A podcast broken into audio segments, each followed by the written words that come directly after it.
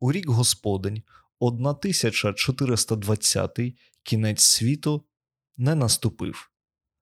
Не був звільнений сатана, не був спалений світ.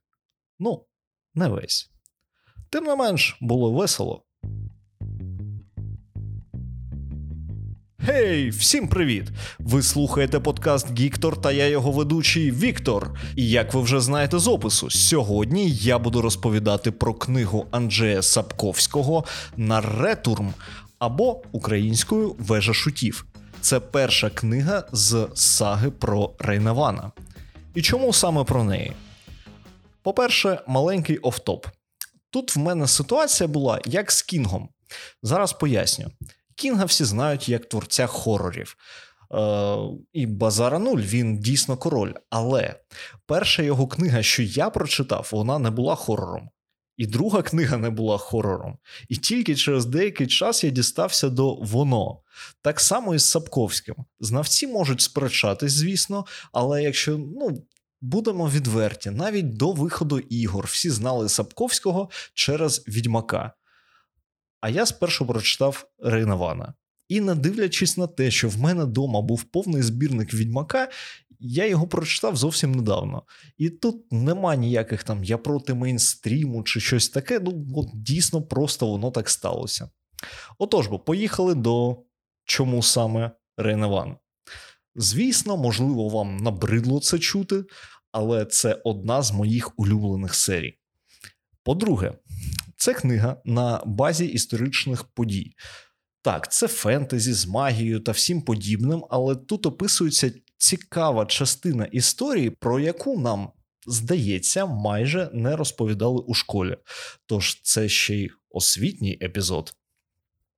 По-третє, мені в принципі дуже подобається такий формат, коли це нібито наш всесвіт, але в ньому існує магія, є якісь магічні істоти. Можливо, це вселяє якусь надію на існування таких речей і в нашому світі, бо у всіх подібних творах існують люди, що нічого не знають про магію. Тож, може, щось подібне є і тут. Четвертий момент. Мені дуже подобається формат розповіді. Тут є глави, у яких багато пригод, подій, там динаміка і все таке інше. І вони чергуються з главами, що розповідають про політику та інтриги всередині Європи, Силезії та церкви. І це також дуже цікаво читати. Ну і останнє, звісно, я вирішив трохи хайпанути, бо незабаром виходить новий сезон Відьмака, Сапковський в тренді і все таке інше. Тепер про автора.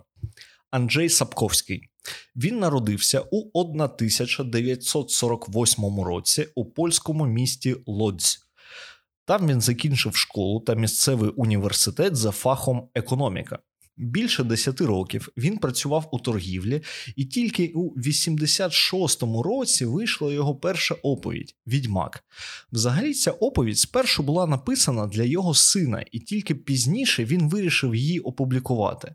І далі протягом 12 років виходили книги цієї серії. До речі, у 2013 році вийшло продовження, що зветься Сезон Гроз. Паралельно Сапковський писав самостійні оповіді, не пов'язані зі всесвітом відьмака, а також статті про фентезі історичні та критичні. У 2000 році була видана книга Бестіарій. Вона мене взагалі дуже давно цікавить. Можливо, колись розповім про неї, або, хоча б щось викладу в інстаграмі. Це збірник про міфологічних істот, як світової міфології, так і зі світів інших авторів. І нарешті, у 2002, 2004 та 2006 роках виходить трилогія про Рейневана. Вежа шутів, Божі воїни та Вічне світло.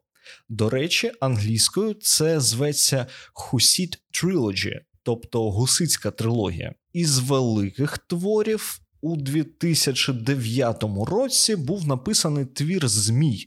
Якщо чесно, вибачайте, але не чув і не читав. Е, І також важливий момент, що треба сказати про Сапковського. Звісно, це скандал навколо гри Відьмак. У далекому 2002 році автор продав права на персонажів студії CD Projekt Red всього за 9 там щось 9,5 к оскільки він не особливо вірив в успіх. Але вже у 18-му році його представники вимагали у студії компенсацію у вигляді 6% від прибутку. І цю справу вирішили до суда. Взагалі-то Сапковський досить закрита людина, ніхто не знає його тиражів, наприклад. І так само, скільки він отримав від студії, також ніхто не знає. От така от він людиночка. Ну і ближче до книги. Почнемо, звісно, зі Всесвіту. Спочатку я хотів би трохи розповісти про ту локацію та ті часи. Почнемо з локації, то простіше. Події йдуться в області, що зветься Сілезія. Наразі це кордон сучасної Польщі та Чехії. Центр цього регіону місто Вроцлав. І далі локація подій продовжується до міста Прага. Якщо не брати до уваги якісь невеликі подорожі, то все діється саме там, в Сілезії та Празі. А далі такий трохи складніший блок це історичний бекграунд. Я не буду описувати політичну арену Європи тих часів. Вибачайте, але це дуже складно. Там і війна Роси, Тевтонський орден, поляки, венгри, мадьяри і навіть українці фігурували.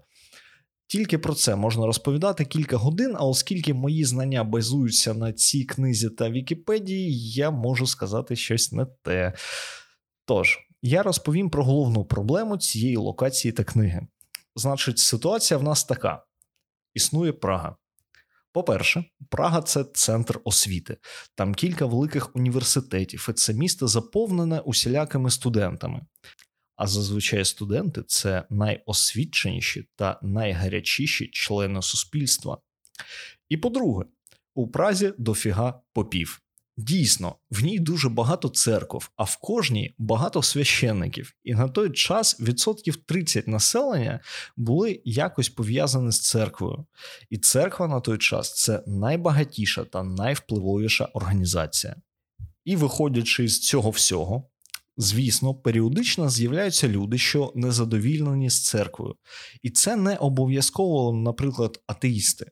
У той час це були зазвичай люди, що вірили в Бога, і вони були також пов'язані з церквою, але їм не подобались дії церкви, те, що збирали багато грошей, приймали участь у прийнятті рішень, не пов'язаних з вірою, і таким був Ян Гус. Він був священником, та його головною тезою було видалення церкви як будівлі із ланцюжка людина Бог. Тобто немає різниці, де молитись у церкві, вдома або на вулиці. Також Гус був проти участі церкви у мірських ділах. Священник має проповідувати, нести слово Боже, а не лізти в політику. І звісно ж, католицька церква була проти.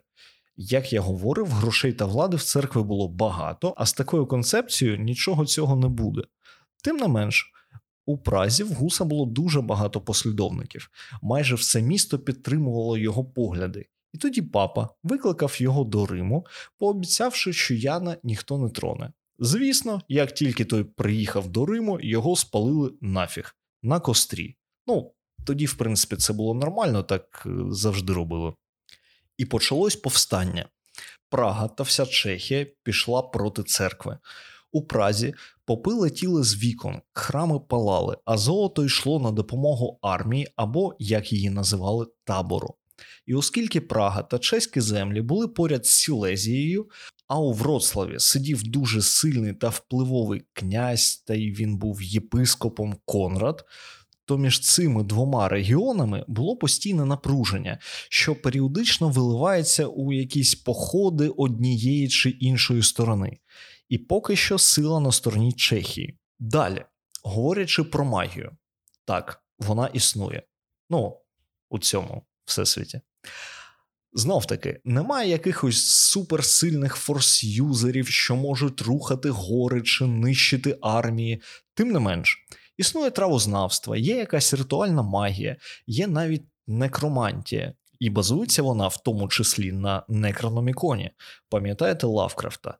Некрономікон, що написаний божевільним арабом Абдулом Аль-Хазредом. А також є усілякі істоти: дряди, гноми, кобольди, вампіри, якісь істоти з польської міфології, якісь представники так званих давніх рас, ніби знов таке посилання на Лавкрафта. І все це інтегровано у всесвіт. Якісь істоти можуть жити серед людей, змінюючи зовнішність. Потім майже у кожному місті є аптека, у якій працює колдун, та там можна придбати якесь необхідне зілля. Тож, як я говорив, всесвіт дуже цікавий. Мені подобається. І переходимо, звісно, до персонажів. Персонажів дуже багато головні герої постійно з кимось контактують. Потім ці люди можуть з'являтись десь далі по сюжету і відігравати важливу чи не дуже важливу роль. Дуже багато всіх. Я розповім, мабуть, про найголовніших. Перший, звісно, то Рейневан. Ну, в нас же сага про Рейневана. Рейнмар з Беляви, Де Беляу, фон Беляу для друзів Рейневан. Молодий лікар, що колись навчався у Празі, але у 18-му році, після смерті Гуса та початку, скажімо, бунтів, він повернувся до Сілезії. Звісно, у Празі, окрім освіти лікаря, Рейнмар вивчав і магію також, бо на той час одне без іншого працювало поганенько. У Сілезії він працював лікарем і продовжував навчання чаклунство. Як людина, він мені нагадує лицаря. Ніт. В нього немає коня і меча, він не є якимось здорованем. Це я скоріш про психологію. Це людина, що вірить в ідеали. Тобто, якщо жінка, то це любов на все життя. І неважливо, що жінок в нього було дуже багато. Якщо там якась ідея, то він присвячує їй всього себе. І останнє про Рейнмара він не зі звичайної сім'ї. Е, в нього є брат ну, на той час щось типу бізнесмена. Е, В нього є пара впливових родичів, і вони періодично йому допомагають. Другий важливий персонаж це Шарлей. Він помічник, а згодом і друг Рейнмара.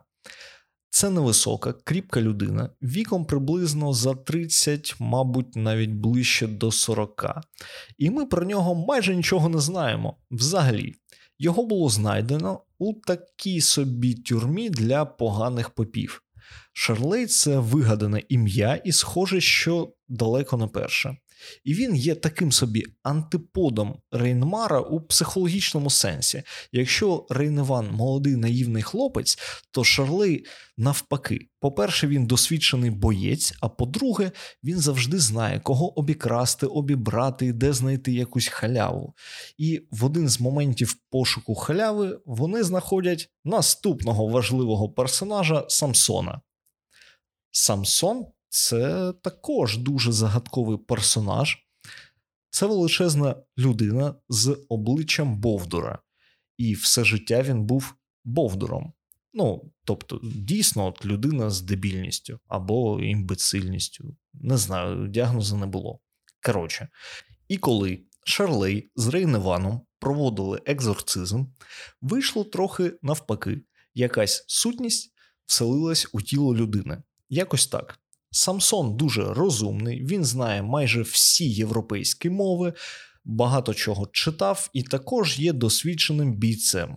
І його головна мета це повернутися додому до свого рідного виміру. І останній момент, про який також треба сказати, це негативні персонажі. Єпископ Конрад Вроцлавський, майже голова Силезії. Його наркотик це влада. Влада доступна сильнішим, і він намагається довести це, знищивши чеську єресь. І він не чурається нічого. Наприклад, Біркарта Греленорта. Це його типу син. Ну, сам Біркарт так себе зве. І Греленорт це один з наймогутніших форс-юзерів Європи, якщо не світу, і він спроможний на все: вбивства, катування це його тільки запалює.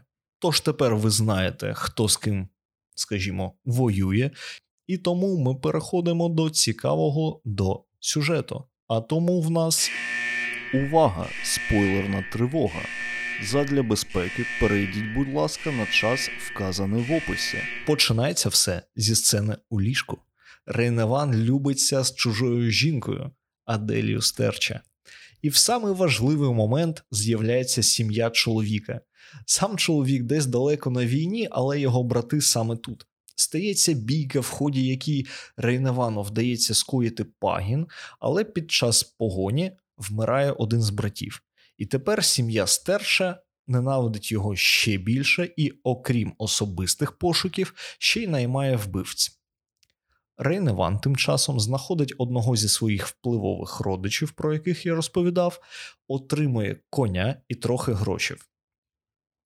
Всі йому рекомендують їхати подалі з Сілезії, але ж ви пам'ятаєте, що всередині він лицар, і він планує звільнити свою любов Адель. Далі в нього багато пригод. Його знаходять вбивці, він збігає, зустрічає різних людей від історичних постатей до людини, що протягом всього твору буде десь поряд. І Ніколетто.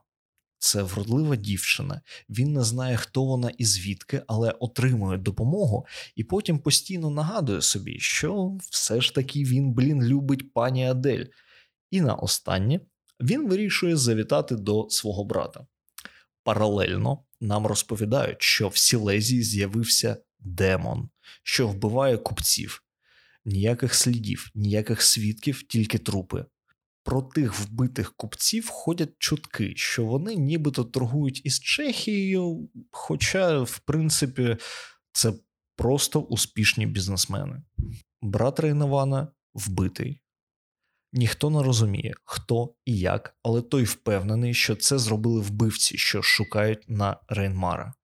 І в депресії той іде до свого ще більш впливового родича, який також хоче, щоб Рейневан кудись поїхав подалі, і дає поміч Шарлея. Наш герой знаходить того у монастирі, що є в'язницею для попів. Відразу в них починаються проблеми. Шарлей побиває кількох купців, і за ними починається нова охота.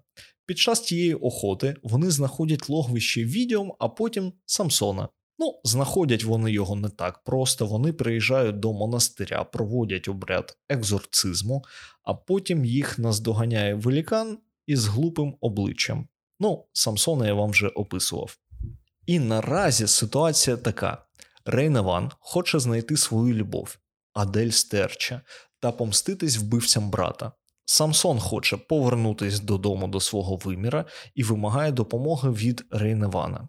І є Шарлей, який хоче звалити кудись, наприклад, у Туреччину. По-перше, любов. Тож вони відправляються у місто Зембиці. По дорозі вони допомагають завдяки тупості Рейневана бандитам пограбувати якусь карету, опиняються у логовищі розбійників і дізнаються, що взагалі-то планується карательна місія в Чехію, і влада набирає бандитів у військо. Якийсь путінізм, прості господі. А збігаючи звідти, вони знайомляться із демоном, що вбиває купців. Виявляється, що це взагалі-то не демон, а люди в чорному. І взагалі ті люди якісь обкурені чимось і не сприймають болі, таки собі берсерки. Від них також вдається збігти. І нарешті зембиці. Там Рейнован дізнається, що його улюблена Адель не чекає на нього і знайшла своє місце у ліжку місцевого князя. Звісно ж, героя схопили, потримали деякий час у в'язниці, але знов завдяки жінці, не Аделі, його перевозять до якогось монастиря. Далі багато подій. Під час перевезення Рейнована викрадають вбивці, що шукали його з самого початку. Далі вбивць вбивають люди старого друга Рейнвана. Рейнмар пристає до каравану митника. Далі йде назад шукати друзів, знаходить їх, але вони розраховували на допомогу бандитів. І тепер у рахунок боргу мають допомогти напасти на того самого митника. І знов, але Хтось їх випередив, і вся група кидається у погоню. Вони наздоганяють якийсь караван, трощать його, але то не той. І замість купи грошів там дві дівчини, одна з яких донька багатого князя. І та донька це та сама Ніколета, у яку Рейнмар був закоханий. Пам'ятаєте? Ну, вони там один раз побачились. Як вам такий поворот? І, звісно, цю дівчину беруть у заручники, а другу залишають, щоб та передала умови. Тож, всі разом троє друзів, бандити та Ніколета прямують до іншого логовища розбійників, до старого замку, де, окрім бандитів, живе старий мах. Той спілкується з Рейневаном, плюс розуміє, що ідея з викраденням вона трохи тупа, і всі разом вони скоюють пагін. Шарлей та Самсон розбираються із п'яними бандитами і збігають на конях, а Рейневан спасає свою Ніколету, і вони збігають з вежі на магічній лавці. І тут проблема: Вальпургієва ніч. Ніч, коли збираються разом відьми, колдуни та усілякі розумні магічні істоти. І розумна магічна лавка несе їх саме туди, на Горохову гору. Там дійсно багато всяких дивин, алкоголю та диких танців, і під кінець цього дійства в Рейневана та Ніколети стається інтим. Далі Рейневан несе якусь діч, дівчина ображається та збігає. Під ранок, шукаючи свою кохану, Рейнмар опиняється в м'ясорубці. З'являються ті самі люди в чорному, починають вбивати всіх, кого побачать. Тим не менш, йому вдається збігти і звідти знов за допомогою жінки. Та у найближчому місті він зустрічає друзів. І найкумедніше Рейневан знаходить старого боржника, намагається знайти гроші, а той здає всіх в інквізицію. І Рейнемар та Шарлей опиняються в наратурні, тобто в вежі шутів, то якесь місце для божевільних в церкві. Е, Взагалі-то вони не божевільні, але в'язниця інквізиції була переповнена. Там вони проводять кілька місяців, і навіть там багато подій. Найголовніше це розмова зі старим другом часів студентства, а по сумітництву головним місцевим інквізитором, який намагається завербувати Рейневана у шпигуни. Той впевнений, що брат Рейнмара Петерлин був важливою людиною для чехів, і тому, завдяки пам'яті про брата, буде просто опинитись і працювати в Празі. Далі їх всіх неочікувано звільняють. Самсон, якого через його обличчя ніхто не затримував, весь цей час їх шукав, а знайшовши, зв'язався із чехами і вивільнив із Наратурма. І далі, разом із табором, Самсон, Шарлей та Рейневан прямують в Чехію, а Рейневан обіцяє повернутись. Відбій спойлерної тривоги. Ну що, тепер дехто з вас знає, про що ця книга. Сподіваюсь, ви в захваті. Мені здається, пан Сапковський знав, що я буду робити огляд, і він дуже чітко все підготував. Зараз поясню. Я думав розповідати про всю серію або тільки про першу книгу. І дуже зручно вийшло, що саме вежа шутів є відносно закінченим твором. Звісно, зрозуміло, що мають бути продовження, але є якийсь логічний кінець, бо навіть за таймлайном між першою та другою книгою проходить два роки. А далі друга книга вона досить швидко перетікає в третю. І також. Я вирішив розповісти лише про першу, бо книги досить великі. Те, що я розповів у блоці зі спойлерами, є лише невеликою частиною. Там дуже багато подій, оповідь дуже насичена. І мені подобається, як це все побудовано. Тобто, глави з пригодами, ну я про це розповідав, тим не менш, глави з пригодами, е, де постійні бійки, роздуми, погоні та магія чергуються з главами про політику та інтриги. І, хоча інформації все одно досить багато, немає втоми від подій. Ти не забуваєш те, що було там 100 сторінок тому. Е, Буквально пару слів про інші книги. Друга то взагалі шпигунський роман. У третій також багато і шпигунських інтриг, і усіляких пригод. Єдине, що мені не дуже подобається, це те, що з продовженням оповіді настрій потихеньку спадає з позитивного до негативного. Це непогано, це стиль автора, так само як це було у другому епізоді подкаста про писателів Олді. І читаючи того самого відьмака, ну там те саме. Чи далі ти йдеш, тим складніше і сумніше. А тут я взагалі у якийсь момент зрозумів, що хеппі-енду не буде.